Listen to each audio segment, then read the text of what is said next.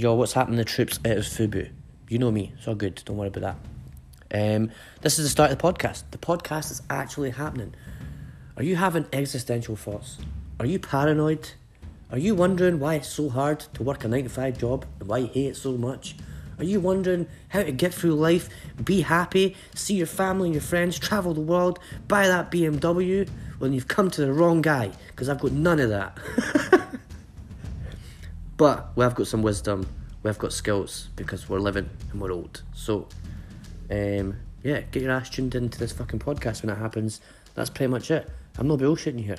This is straight up out of the phone, recording, right in, making mistakes, fucking up. I don't care because it's a podcast. That's what it's about. Peace.